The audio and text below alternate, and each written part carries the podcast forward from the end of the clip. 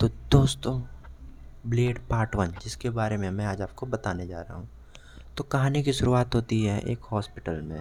इसमें एक स्ट्रक्चर पे वैनेसा नाम की लड़की को लटा के कई लोग हॉस्पिटल के अंदर ले जा रहे होते हैं। एक तो वैनेसा के गर्दन पे बहुत बड़ा ज़ख्म होता है, जिसके कारण वह मछली की तरह तड़ाप रही होती है। तो आईसीयू में जाने के बाद डॉक्टर द्वारा चेक करने पर पता चलता है कि वैनेसा एक तो प्रेग्नेंट है, दूसरी इसके गर्दन पे बहुत बड़ा जख्म है, जिसके कारण मछली की तरह तड़प रही है। अब डॉक्टर साहब सोचते हैं कि अब बच्चे को ही बचाना है और वैनेसा को ही बचाना है, लेकिन बहुत प्रयास के बाद डॉक्टर साहब बच्चे को तो बचा लेते हैं, लेकिन वैनेसा को नहीं बचा पाते हैं। लेकिन जो बच्चा जन्म लिया होता है, वो भी एक दानव के रूप में जन्म लिया होता है। फिर सीन यहाँ से कट करके सीधा तीस साल बाद दोबारा स्टार्ट होता है, जहाँ पे एक वुडी नाम का लड़का एक लड़की के साथ कार में गुल छर्रे उड़ा रहा होता है। तो वो लड़की के कहने पे वुडी नाम का लड़का चला जाता है क्लब में। मतलब ठरकी बना, देखो क्लब चला गया उसके साथ कहने पे। फिर क्लब जाते हैं। फिर यहाँ पे देखो, लड़की लेके आई क्लब में वुडी को, लेकिन वुडी के साथ ना नाच के किसी और के साथ नाच रही है। अब वुडी का दिमाग बौखला गया। कि मेरे इसको लेके आई, नाच किसी और के साथ रही है ये। उसको इग्नोर करते हुए वुडी किसी और के साथ नाचने लगा। अपना ध्यान मगन करके। बहुत सी लड़कियाँ क्लब में थी, किसी के साथ भी नाचे, क्या फ़र्क पड़ता है? फिर कुछ देर बाद वुडी एक साइड में जाके खड़ा हो जाता है, उसका मन भर जाता है तो। फिर ऊपर से एक लिक्विड उसके हाथ पे गिरता है। फिर वुडी देखता है कोई लिक्विड है शायद। फिर दूसरी बूंद गिरती है। फिर वुडी से टेस्ट करने लगता है कि ये क्या है। टेस्ट करने के बाद पता चलता है कि ये कोई लिक्विड नहीं, खून है। फिर देखते देखते क्लब में बारिश पानी की होने के बजाय खून की बारिश होने लगी। अब ये देख के वुडी घबरा गया। धीरे धीरे जो उसके आसपास के लोग थे, वो खून पीने लगे और धीरे धीरे अपना वैम्पायर रूप बाहर लाने लगे। अब जैसे ही वुडी को पता चलता है कि ये इंसानी वैम्पायर है, वो भागने की कोशिश करता है। और उसके कोशिश कोशिश में वेम्पायर सब उसको पकड़ लेते हैं और उसका खून पीने की कोशिश करते हैं। लेकिन उनके वेम्पायर के खून पीने की कोशिश में वुडी जैसे तैसे एक साइड में जा रहा होता है उनके बच के। जैसे ही वो एक साइड पहुँचता है, वो एक इंसान को देखता है। जो सूट बूट में सज धज के खड़ा है अपने औजारों के साथ, तलवार, गन लेके खड़ा है। वो होता है ब्लेड, जिस शख्स को वुडी देख रहा होता है। ये देखने के बाद वुडी को जान में जान आती है कि मुझे एक इंसान दिखा। लेकिन वो इंसान नहीं, वो भी एक वैम्पायर था, जो कि हाइब्रिड वैम्पायर था, जिसे वैनसा नाम की लड़की ने तीस साल पहले जन्म दिया था। तो दोस्तों, इसका नाम होता है ब्लेड। सारे वैम्पायर देख के इसे डर जाते हैं और सारे भागने लगते हैं। भगदड़ में सारे कहते हैं, भागो भागो, ब्लेड आया ब्लेड आया। दोस्तों, ब्लेड एक हाइब्रिड वैम्पायर था, जिस पे ना तो धूप का असर होगा, ना तो लहसन का, ना तो किसी और चीज़ का। ये सारे वैम्पायर से नफ़रत करता था।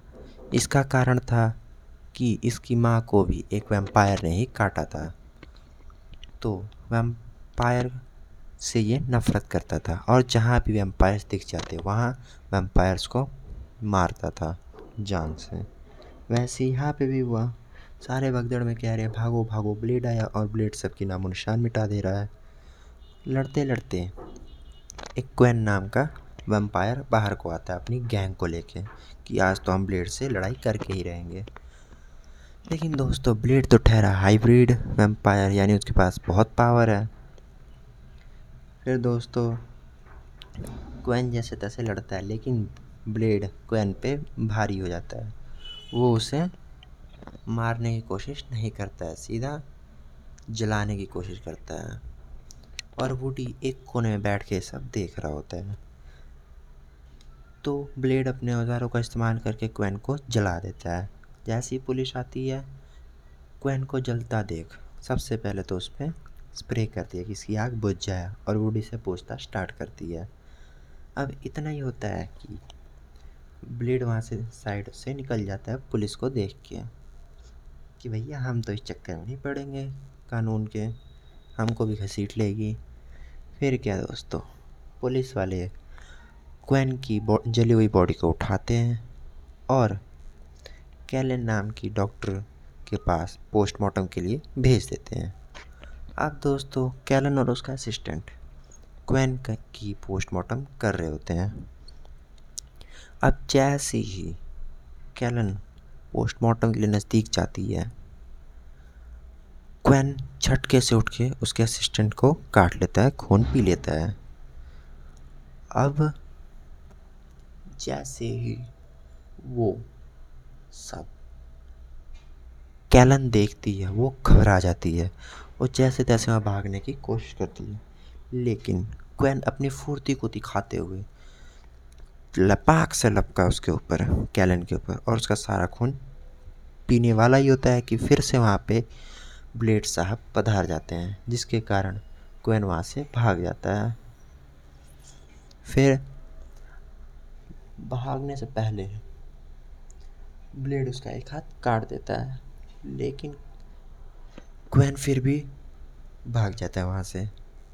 फिर कैलन को इस हालात में देख ब्लेड उसे अपने ऑफ़िस ले जाता है, जहाँ पे वो रहता था। वहाँ पे जाने के बाद, वहाँ पे हमें एक और वैम्पायर हंटर मिलता है, जिसका नाम होता है मिसलर मिसलर ने ही ब्लेड को बचपन से पाला पोसा था। और उसकी देखभाल करता था। फिर विस्लर उसे बचाने की कोशिश करता है। फिर उसका ऑपरेशन करता है। फिर ब्लेड को बोलता है कि अगर वैनेसा को लाने में थोड़ी और देर हो जाती तो इसकी जान शायद ही बचती। फिर सीन आठ एट घंटे बाद स्टार्ट होता है। फिर दोस्तों, वैनेसा नीचे को आती है। तो नीचे को आते हुए देखती है कि मिसलर एक इंजेक्शन लगा रहा है ब्लेड को। वो भी ब्लड का। वैसे तो दोस्तों ब्लेड भी एक वैम्पायर है, जिसे खून की तलब लगती रहती है। तो उस खून की तलब को मिटाने के लिए मिसलर ब्लेड को इंजेक्शन लगाता है खून की। ये देख ये देख कैलन भागने लगती है। कैल कैलन को भागता देख मिसलर उसे बड़ी चतुराई से पकड़ लेता है। मिसलर के पकड़ने के बाद कैरन उससे पूछती है कि अब क्या मुझे सबसे छुप छुप के रहना पड़ेगा? मिसलर बोलता है, नहीं। ये लो। ये दोस्तों मिसलर उसे एक लहसुन का पेस्ट देता है, जिसे वैम्पायर्स पे डालने के बाद वो मर जाएँगे। फिर ब्लेड कैलन को उसके घर छोड़ने जाता है। फिर जैसे ब्लेड उस कैलन को उसके घर छोड़ के जाता है, कैलन अपने रूम की तरफ़ जाती है लिफ्ट में। लिफ्ट से चढ़ के अपने रूम की तरफ़ जाती है। तो लिफ्ट में दो लोग होते हैं, उसे घूर रहे होते हैं। उनकी गर्दन पे कुछ अलग सा टैटू बना होता है।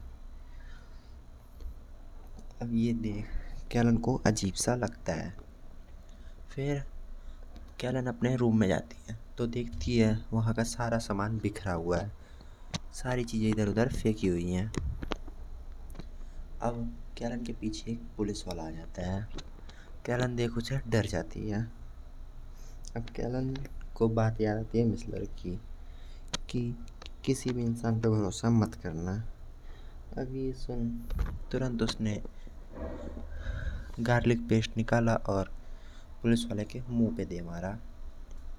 अब पुलिस वाले के मुँह पे जैसे जाता है, वो कहता है कि मैं वैम्पायर थोड़ी हूँ जो इसके फेंकने से मैं मर जाऊँगा।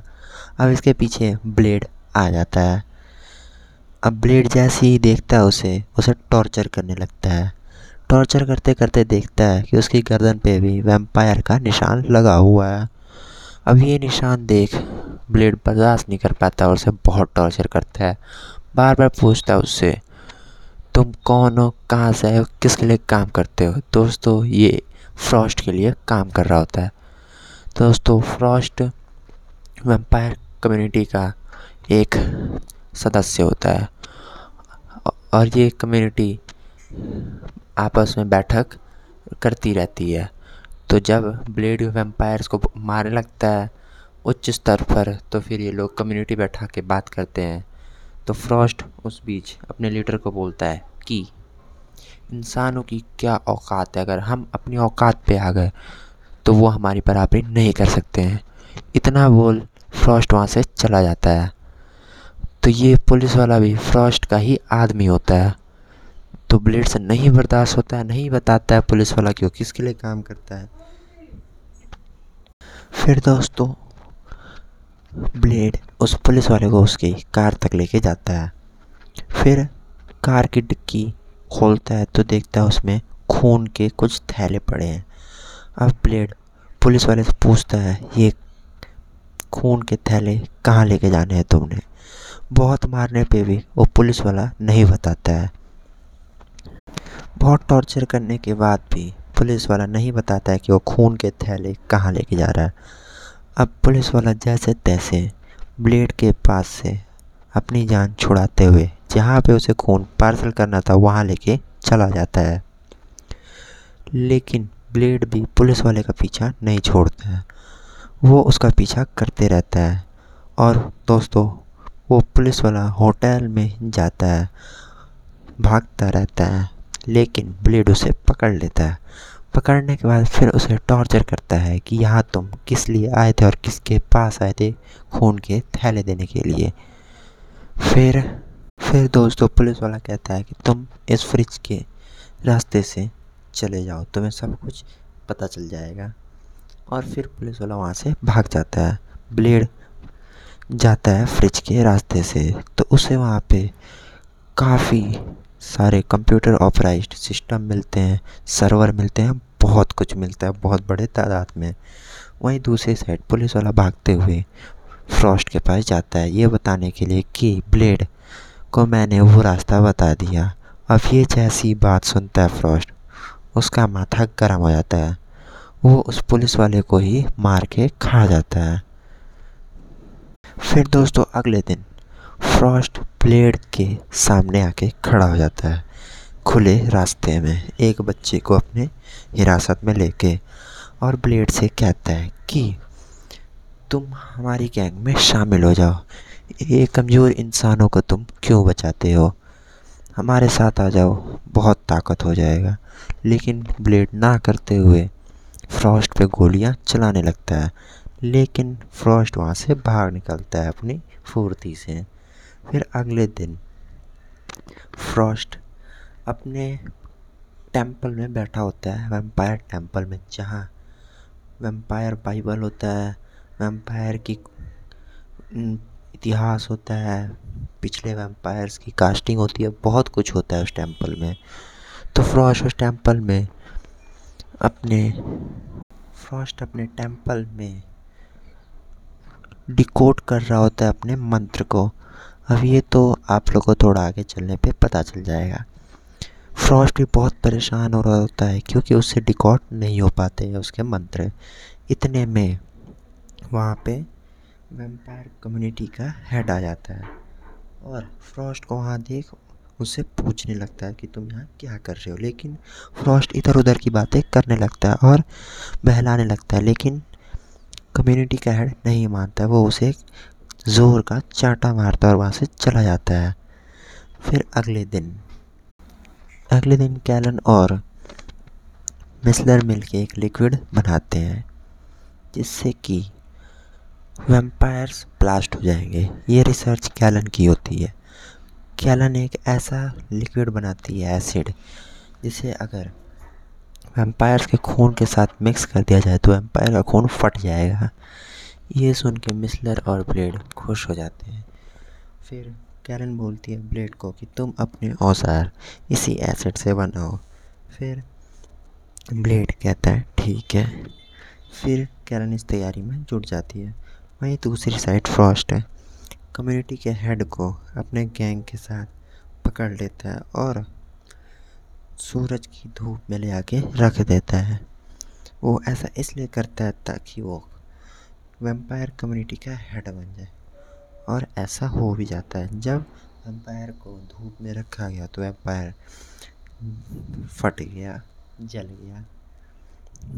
फिर वेम्पायर का हेड फ्रॉस्ट बन जाता है और अपनी औकात दिखाने लगता है। फिर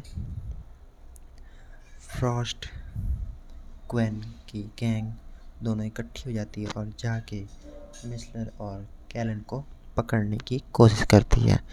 फिर मिसलर को जख्मी करने के बाद कैलन को वहाँ से ले जाते हैं। फिर जब ब्लेड आता है तो देखता है कि यहाँ पे मिसलर तड़प रहा है, क्योंकि उसे बहुत ज़्यादा चोट लगी हुई होती है। फिर उसे वहाँ पे फुटेज मिलती है, जिसमें फ्रॉस्ट कह रहा होता है कि अगर तुम्हें जान बचानी है कैलन की तो तुम्हें एक टावर पे आना होगा। ये सुन वो जाके मिसलर से बात करने लगता है। मिसलर उसे कहता है कि तुम मुझे गन दे दो, लेकिन ब्लेड ऐसा नहीं करता, क्योंकि बचपन से ही मिसलर ने ब्लेड को पाला होता है। बहुत समझाने के बाद मिसलर के कहने पे ब्लेड ने गन दे दी उसे। फिर दोस्तों, गन देने के बाद ब्लेड वहाँ से जाने लगता है। फिर ब्लेड के पीछे से गोली चलने की आवाज़ आती है। इससे हमें पता चलता है कि मिसलर मर चुका है। फिर दोस्तों ब्लेड उस टावर पे पहुँचता है, जहाँ पे फ्रॉस्ट ने उसे बुलाया होता है। वहाँ वैम्पायर्स की पूरी टीम होती है। ब्लेड जैसे तैसे उन्हें मारने लगता है। दोस्तों, फिर मारने के बाद वो पहुँचता है फ्रॉस्ट तक। लेकिन कैलन को बंदी बनाने के फ़ायदे से ब्लेड को लोग मारने की कोशिश करते हैं, उसे दबा देते हैं। फिर दबाने के बाद, फिर ब्लेड को बंदी बनाने के बाद उसे एक ताबूत में बंद कर देते हैं और कैलन को एक अलग वैम्पायर के केज में फेंक देते हैं।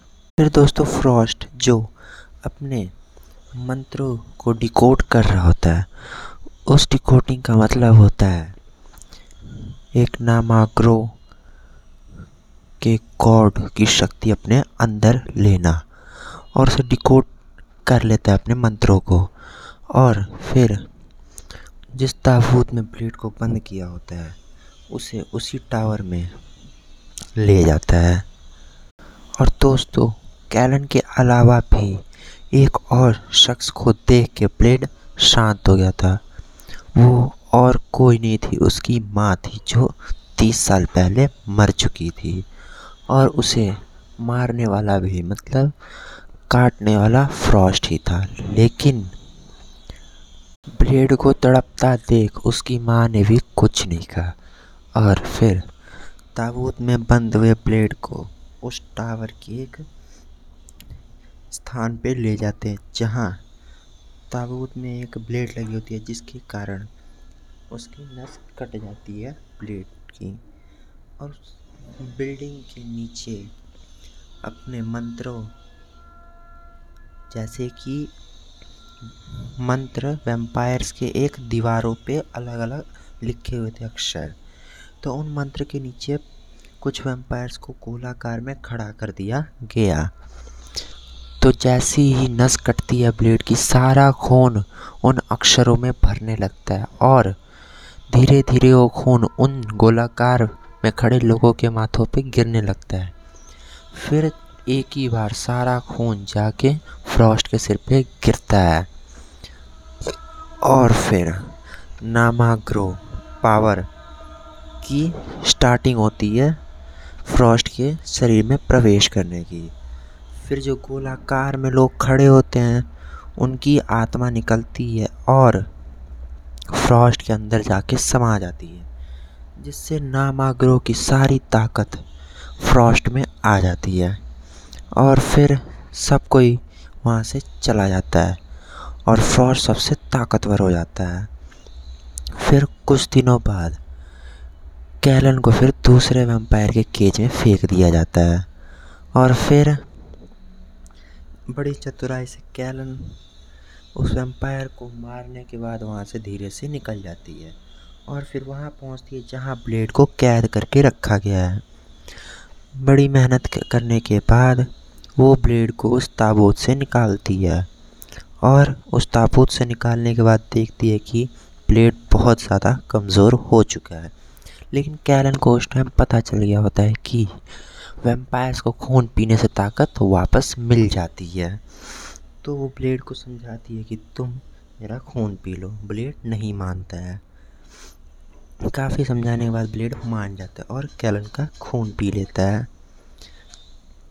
फिर वो अपनी पूरी पावर में आ जाता है और सारे वेम्पायर्स को मार देता है। फिर जाता है फ्रॉस्ट के पास, लेकिन फ्रॉस्ट अब तो सबसे ताकतवर हो चुका है। तो फिर दोनों में लड़ाई होती है। फिर ब्लेड को पता चलता है कि फ्रॉस्ट तो मेरे से भी ज़्यादा ताकतवर हो गया है। लेकिन ब्लेड हार नहीं मानता है। वो उससे लड़ता रहता है। जब जब ब्लेड फ्रॉस्ट की कोई शरीर का अंग काटता, तब तब या तो वो वापस आ जाता है, या तो नया बन जाता है। ये देख ब्लेड और आग बबूला हो गया। उससे नहीं बर्दाश्त हुआ। वो और ज़ोर से लड़ने लगा और दिमाग दौड़ाने लगा कि इसको कैसे मारे। फिर उसे याद आता है कि कैलन ने एक एसिड बनाई थी जिसे अगर वैम्पायर के ब्लड में डाल दिया जाए तो वो फट जाएगा। फिर क्या? उसने सारे इंजेक्शन फ्रॉस्ट के शरीर में इंजेक्ट कर दिए, जिससे फ्रॉस्ट का शरीर धीरे धीरे फूलने लगा, गुब्बारे की तरह और अचानक फट जाता है। फिर कैलन और ब्लेड वहाँ से चले जाते हैं। फिर ब्लेड मॉस्को जाता है और वहाँ वैम्पायर्स को ढूंढ ढूंढ के मारता है। और फिर कहानी का अंत यहीं पे होता है पार्ट वन का।